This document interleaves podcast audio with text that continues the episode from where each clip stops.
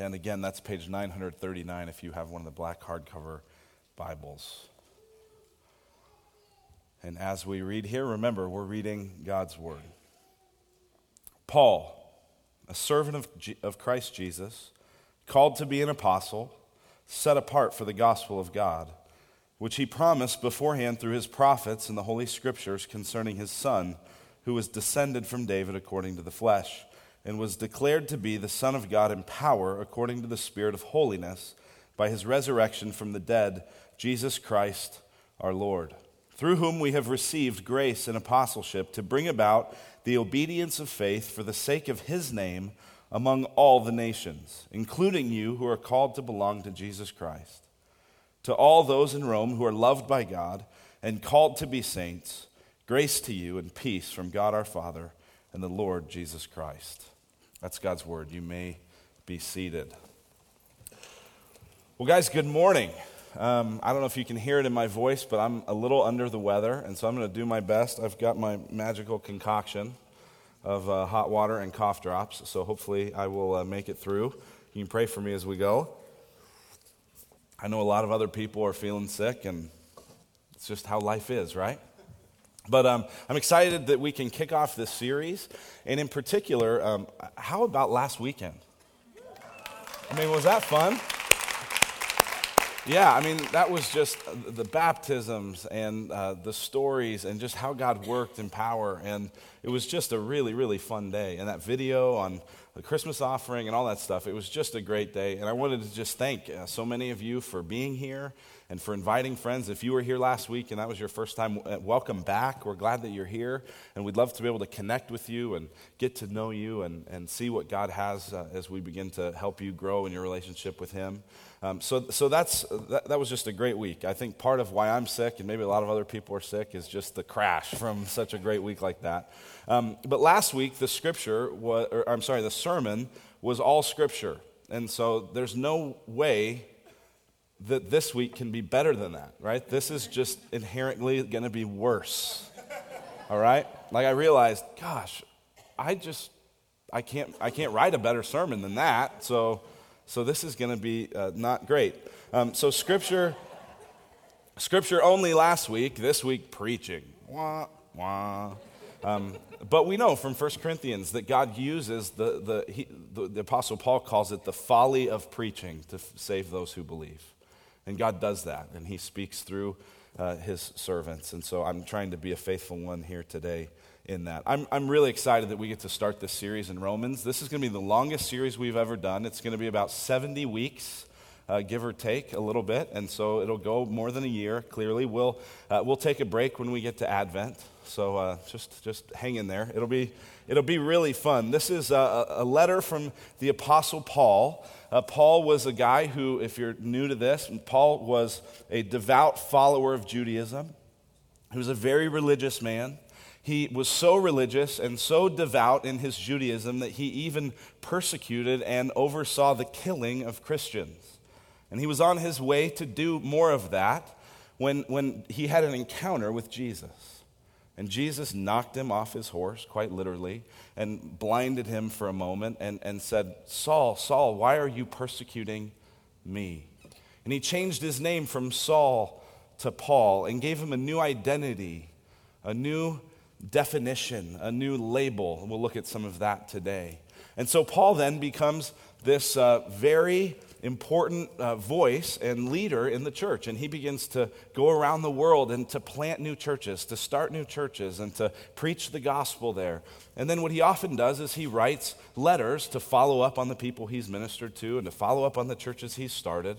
And so the book of Romans is a letter of Paul to this church in Rome. Now, this particular one's a little different in that Paul had never been to the church in Rome. Paul didn't start the church in Rome. Uh, and at this point, Rome is like the major city of, of that world, right? This is like New York City is Rome. And Paul is writing to this small church that he's never met, probably because he's, he's, he's eventually on his way. We'll see this in chapter 15. He's eventually on his way to Spain. He's going to be traveling to Spain. He's, he's been basically in Turkey and that whole area, and he's preached the gospel in all these major cities, and churches are established to the point where he says, I'm done here. I've done, I've done my work. Now I'm going to go and try to get to Spain. And uh, so he's writing this letter likely to introduce himself to the church in Rome. They perhaps had heard of Paul because he was such a significant figure. But he's writing to introduce himself. Probably on his way to Spain, he wants to stop there and be encouraged by them and encourage them and possibly raise some financial support and some things like that. And so Paul is writing this letter. This is uh, his longest letter of all of the New Testament letters that he writes. And it was hand delivered, interestingly, by Phoebe, it tells us in uh, Romans chapter 16. Now, that's not Phoebe from Friends, uh, for those of you who are into that show. Uh, but Phoebe is a significant female leader in the church, and uh, Paul trusted her so uh, in such a significant way that, that she hand delivered this letter. And so this uh, letter has been significant in the life of the church historically. If you've ever heard of St. Augustine, Augustine was a, a, a key leader. Uh, Protestants and Catholics both point to Augustine as a critical person. He was converted reading the book of Romans. Martin Luther, who launched the Protestant Reformation, d- didn't know he was going to be starting a separate movement, just wanted to reform the Catholic Church. But the, what led him to want to reform what was happening on happening there is what he read in the book of Romans fact, here's what he says Martin Luther says about Romans it can never be read or considered too much or too well. And the more it is handled, the more precious it becomes, and the better it tastes. And so that's what we're going to do over these, this next year plus is, is taste and see what the Lord has to say to us in the book of Romans. The theme of the book of Romans is salvation and specifically the idea that salvation has both a vertical and a horizontal aspect to it. What I mean by that is, and you really see this if you jump down to chapter 1, verse 16, this is really kind of the theme verse of this whole book. He writes there, For I am not ashamed of the gospel, for it is the power of God for salvation to everyone who believes, to the Jew first, and also to the Greek. This book is, is primarily about salvation vertically. This book is about how a person can be made right with God vertically, how you can get to know God. I, I, don't know if you know this, but, but all of us come into the world separated from God. And we, we further distance ourselves by our sin. And there's this huge need for us to be rescued, for us to be saved. And, and, and so we need to be saved by God in a vertical sense. And that's what this book is about. But it's also about how God works horizontally. Did you see there in verse 16 where it said, The gospel is the power of God for salvation to everyone who believes, to the Jew first and also to the Greek? One of the things that's going on here in this church at Rome is, is a mixture of, of people with different religious backgrounds, some Jews, some Greeks, and sort of pagan theologies and things like that. There's, there's a tension of ethnicities here. And in fact, in chapter 9, verse, uh, or I'm sorry, chapter 9 to chapter 11, Paul's going to address those things. And so, what we see is that this gospel has incredible vertical application. If you want to know what it is to get to know God, this, this letter is going to tell you. But it also is going to tell you how, how people from different backgrounds and different cultures can come together. It's also going to address some incredibly contemporary issues. In a number of weeks, we'll talk about a theology of homosexuality, which there's not perhaps a, a discussion there that could be more contemporary than that right now. And the book of Romans talks about it. The book of Romans talks about, uh, if you ever wondered, like, how come I do stuff that I know I shouldn't do? And I don't even really want to do it, but I keep doing it? You ever feel like that? The book of Romans talks about that.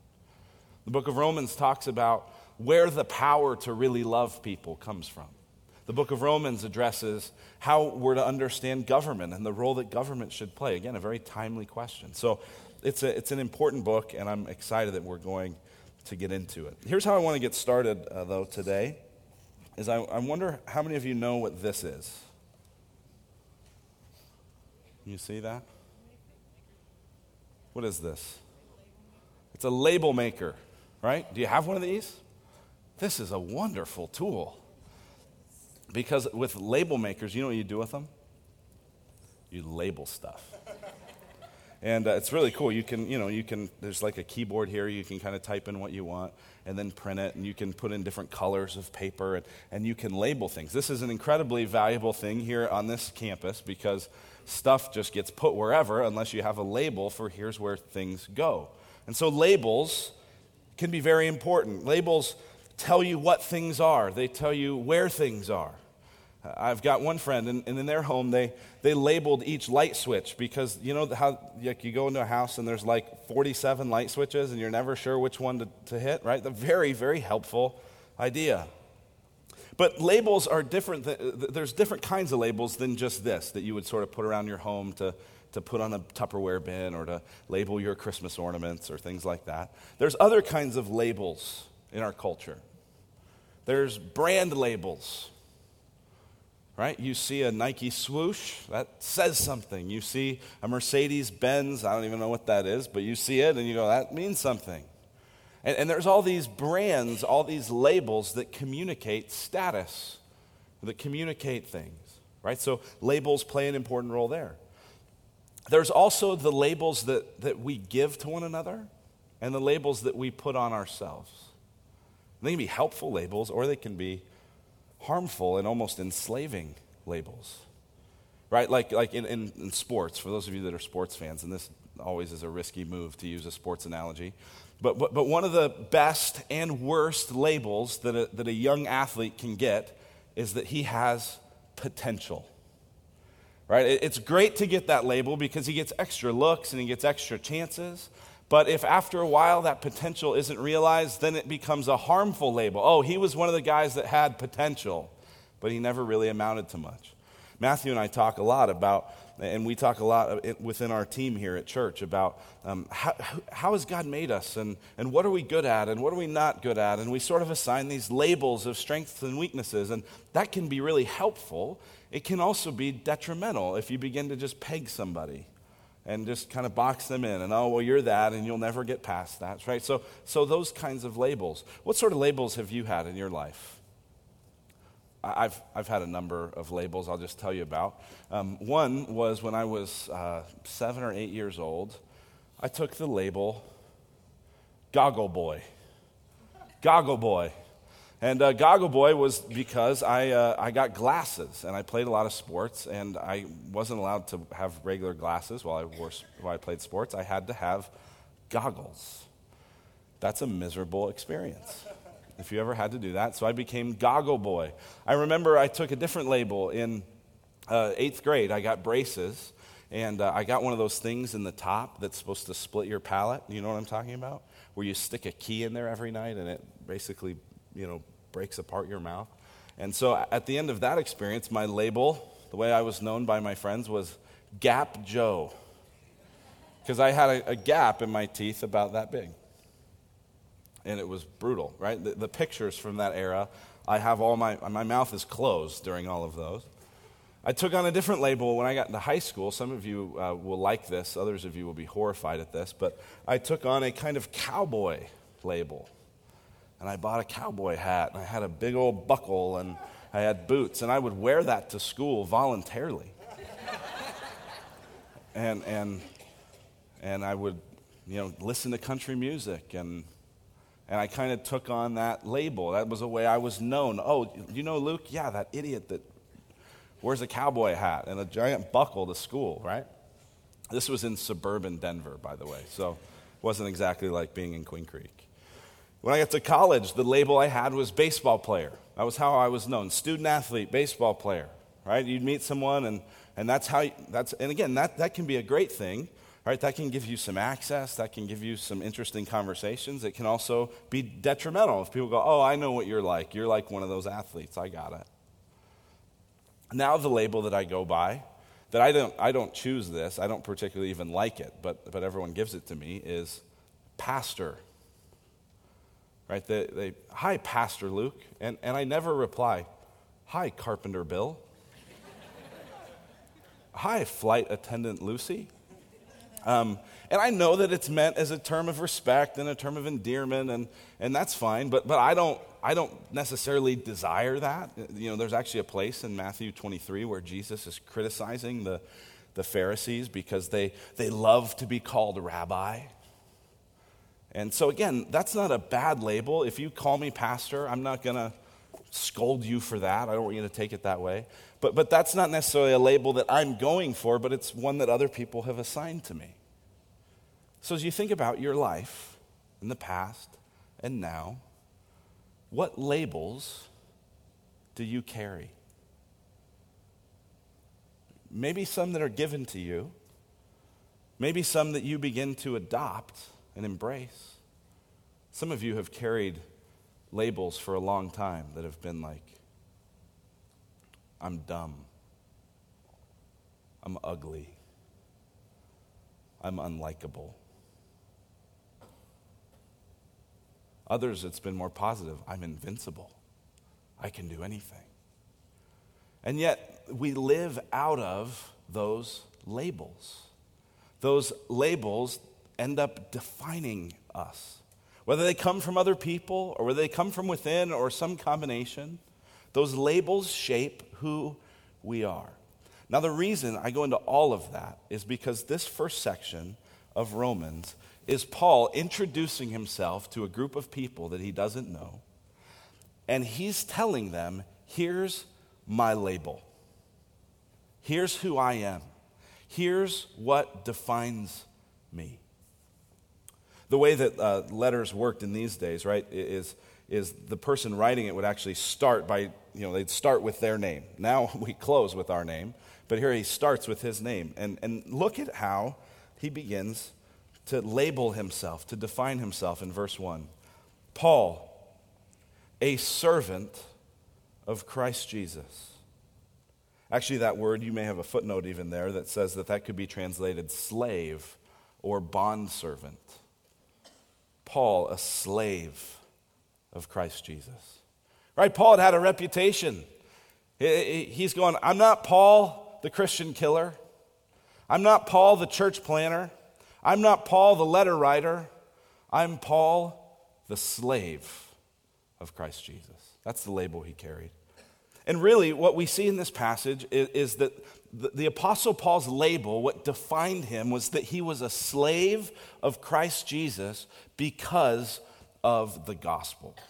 And he's going to begin in this book to unpack and discuss all that the gospel is. But, but what you get here is that that's what defined him. And, and it would be my prayer that that's what would define me. It would be my prayer for you that that's what would define you, that you would see yourself fundamentally not as Gap Joe, not as cowboy, not as engineer, not as stay at home mom, but as slave of Christ Jesus because of the gospel. That's what Paul's going to talk about here. And so let's just look into it here. Verse 1 Paul, a servant or slave of Christ Jesus, called to be an apostle. That word apostle means uh, sent one. The apostles were people who had seen Jesus, who had had an encounter with Jesus, and who were specifically sent out with Jesus' authority um, to uh, preach the gospel and to cast out demons, and in some cases to do miraculous works. Paul, a servant of Christ Jesus, called to be an apostle, set apart for the gospel of God. Now, we'll come back. I, I want to actually, what I want to do is I want to I want to go into uh, these next few verses because these next few verses tell you why Paul is so committed to being a slave of Jesus Christ. And then we'll come back to this idea of a label. We'll come back to how he sees himself in just a moment. So, what Paul is committed to is Christ Jesus, serving him, being sent by him, being set apart for, what does he say there? The gospel of God. That word gospel means news, good news. And we talk a lot here about how there's a difference between advice and news. Advice is what most people think religion's about do this, don't do that. Be good, try hard, read your Bible, give, come to church, do, do, do, do, do. Advice. Right? You can find lots of books, you can watch a lot of TV shows, and, and some advice is good, some advice is not. But what we really need is news. And that's what this message is it's news. And, and we'll see what this message is in just a moment. But this is good news about something that's happened. So rather than it being do, do, do, the gospel is done. Here's what Jesus has done for us. Now, Paul in this passage is going to give us six things about the gospel. And you're just going to see these right in the text. Six things about the gospel that shaped him into taking on this, this label, this identity of being a slave of Christ Jesus. First thing we see about the gospel is that it's God's. It's God's. It comes from God, right? Do you see in verse 1?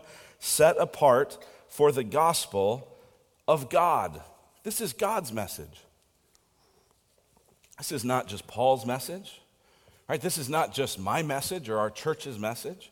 When you, when you trace this back, you, you eventually get to God, right? Have you ever gotten an email and it was just this whole long chain? And you know, you sort of scroll through and scroll through to find out who is the knucklehead that started this thing in the first place, right? And, and you eventually get back, and there's one person. Well, well, if we trace back all the people who have ever preached to you the gospel, told you this good news about what God has done in the world in history through Jesus, if you trace it back, you don't, you know, it doesn't end with Billy Graham. It doesn't end with Martin Luther. It doesn't end with Augustine. It doesn't end with Paul. It, it's, it's God's. This is God's message. What we're going to look at in this book is good news from God. And that's the best kind of news. Because I, I don't want to just know what do you think. I want to know what does God say? What is God doing in the world? The gospel comes from God. Here's the second thing. The gospel was promised in the Old Testament scriptures. Look at verse 2.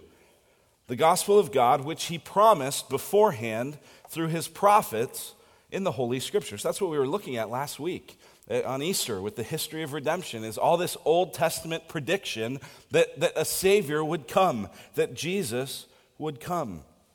So this was promised beforehand. From Genesis 3:15 where God says I am going to crush the head of the serpent. From, from that point on, th- this book is not about you. It's not just about moralistic lessons to learn, it's pointing to Christ. It's promised beforehand. It's from God, it's promised beforehand. And number three, it's about Jesus. The gospel is about Jesus. The gospel is not primarily about cleaning your life up. It's not primarily about giving you hope. It's not primarily about, in any way, not even primarily or at all, about making you wealthy or successful or rich. The gospel is about Jesus. Look at verse 3. Uh, actually, I'll back up again to verse 1 just so we keep reading it. Set apart for the gospel of God, which he promised beforehand through his prophets in the Holy Scriptures, concerning his Son. Concerning his Son. The message of Christianity is about Jesus.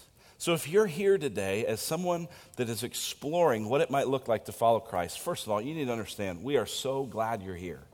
This is a great environment. And I, I think as you get connected with people, you'll be encouraged that, that you can process things and ask questions.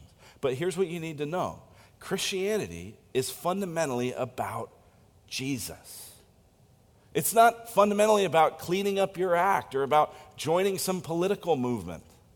It's about Jesus, concerning his son. And then he's going to tell us four things about his son, about Jesus from this passage. Verse 3 concerning his son, who was descended from David according to the flesh. So, so Jesus lived on earth. Jesus was a real living human being, a descendant of David. Verse 4 and was declared to be the Son of God in power according to the Spirit of holiness by his resurrection from the dead.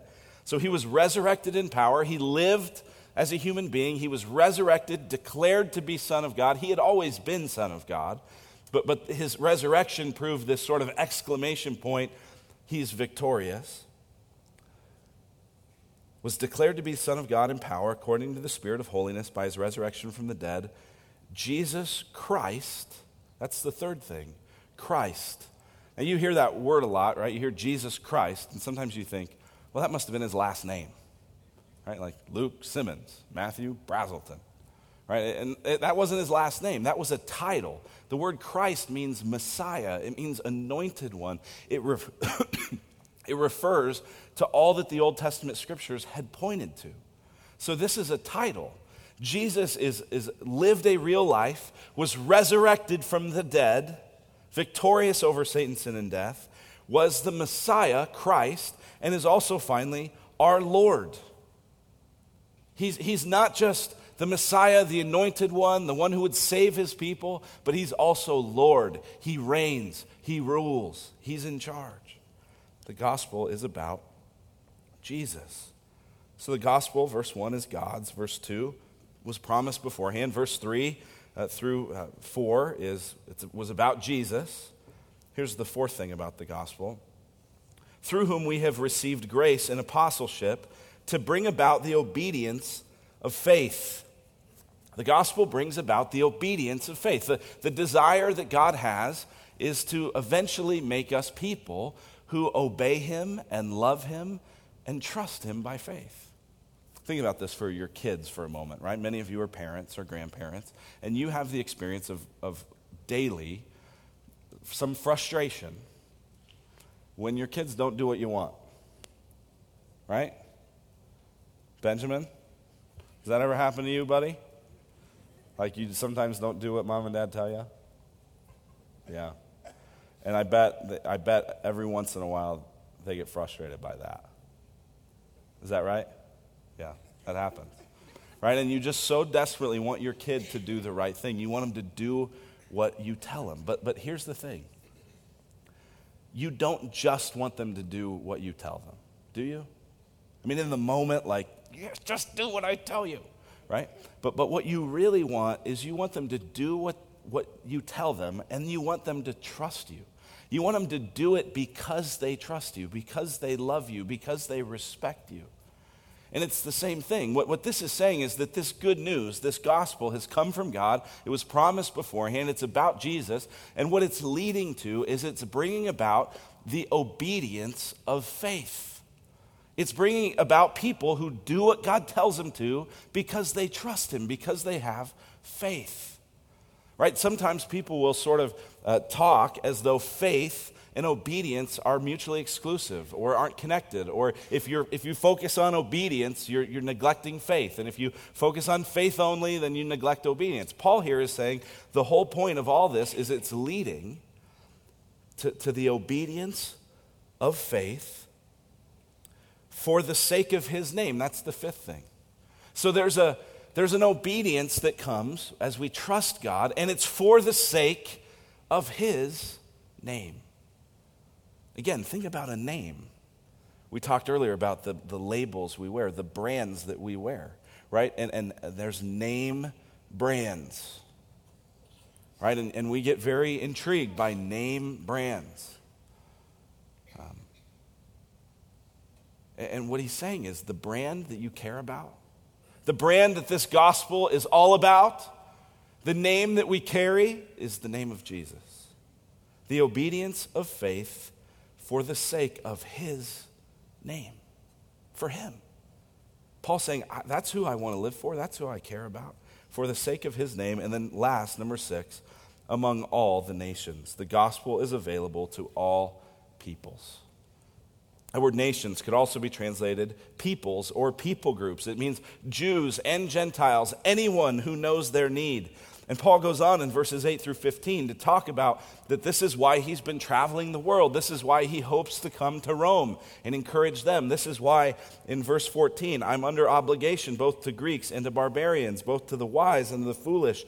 So I'm eager to preach the gospel to you also who are in Rome. I'm eager to do this around the world. I'm eager to, to make the name that I carry, make the label that defines me be Jesus. Because Jesus has given us this good news. It was promised beforehand. It's all about Him. It leads to trusting obedience for His sake, and it's available to anyone. It's interesting. This is, in all of Paul's letters, the longest introduction. A lot of times he just says, Paul, servant of Christ, to those who are in Philippi, grace and peace. But here, it's like he, he can't get enough of describing who God is and what God has done. So, what's Paul's label? Go back to verse 1. Paul, a servant, a slave of Christ Jesus, called to be an apostle. Now, I just find it interesting there that you couldn't have two labels be more different from each other. The first one is a slave Right? A slave is someone that has no rights. A slave that is someone that the master says jump, slave says how high. And he says, I see myself as a slave of Jesus. And then he also says, I'm also called to be an apostle. An apostle is like a big deal. But, but do you get the order? Do you see the order? Right? See, the gospel produces both, both humility and boldness, but do you see the order? Do you see who Paul fundamentally sees himself as? Whether he stops being apostle or not, he sees himself as a slave of Christ Jesus. Is that what defines you? We're all a slave to something. It's just a question of what. I want to um, show you a picture um, here, and uh, this is a, a picture um, painted by a guy named Charlie, uh, who's in prison in Florence. And our, uh, the lead pastor at our Redemption Arcadia congregation, Frank Switzer, has done ministry uh, in the prisons and things like that, and has known Charlie for a long time. And for, from time to time, uh, we'll ask Charlie and some of the other inmates to paint something, to paint a picture based on a particular thing. And so this is a picture uh, that Charlie painted, and then Charlie wrote a letter uh, to the church to say, here's what inspires this painting. Here's what this is about. Perhaps you even saw this already on the website. It was posted on one of the blog posts. But, but here's what Charlie said. He said, The inspiration for this painting came from the first verse of Romans, wherein Paul refers to himself as a servant of Christ. Upon closer inspection, I found the Greek word for servant is doulos and the literal definition is a person owned as a possession. In other words, a slave. I can understand why Bible translators chose instead to use the word servant. Slavery is not an aspiration for most people. As I investigated deeper, I was surprised to learn that doulos can refer to a slavery that is both involuntary and voluntary. A voluntary slave? Who in their right mind would volunteer to, as Oxford defines slavery, be a victim to a dominating influence? Now, hold on. Before you read this next chunk, remember, this is a guy in prison that's writing this, okay? He says, As I investigated, or no sooner had I pondered this, when I thought how my morning devotional was now consuming way too much time and keeping me from the things I had to do. Almost immediately, I saw the irony. It's not something I like to admit, but when my eyes see clearly and my heart is honest, I am in slavery to a slew of things, and in fact, I enter voluntarily into all of them. I work beyond what is healthy because I'm a slave to money, even in prison. I sleep less than I need because I'm a slave to worry. Every morning I wake up with freedom before me, then so easily handcuff myself to anger, jealousy, lust and revenge. Before my eyes have even adjusted to the light of dawn, I'm slapping on the chains of fear, power, or pride, and then ironically to condemnation because I know I should allow none of these to be a dominating influence. Even as I pen this, I feel the need to explain that I'm not a slave to these all the time, but only now and then so that people won't think poorly of me. That's because I'm also a slave to the opinion of others. At the moment, it seems the only thing I'm not enslaved to is the one thing I should be the slavery Paul gave his life to, slavery to Christ, a slavery that paradoxically brings freedom from my other dominating influences. The question is not if we'll be enslaved, but to what we'll be enslaved. We are never untethered. We may be attached to some things more weakly than others, but whether it's by a chain or a string, we are always attached. See, listen, the question is not whether you'll be labeled, whether you'll be a slave, whether you'll carry a particular name. That's not the question. We're going to see in Romans here this idea of worship, this idea of devotion is not optional. Everyone does it. The question is what defines you? What label do you carry?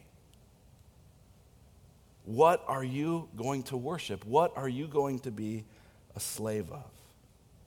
And my invitation to you as we begin to study this book and as we begin to push into what this is, is that you would consider the idea that you will find more freedom becoming a slave to Jesus Christ than if you became a slave to your own freedom. God's at work. God has given this news. It's about Jesus. He's raised him from the dead. He's spreading it all over the world. We get to be part of it. Will you carry his name? Let's pray together. Father, thank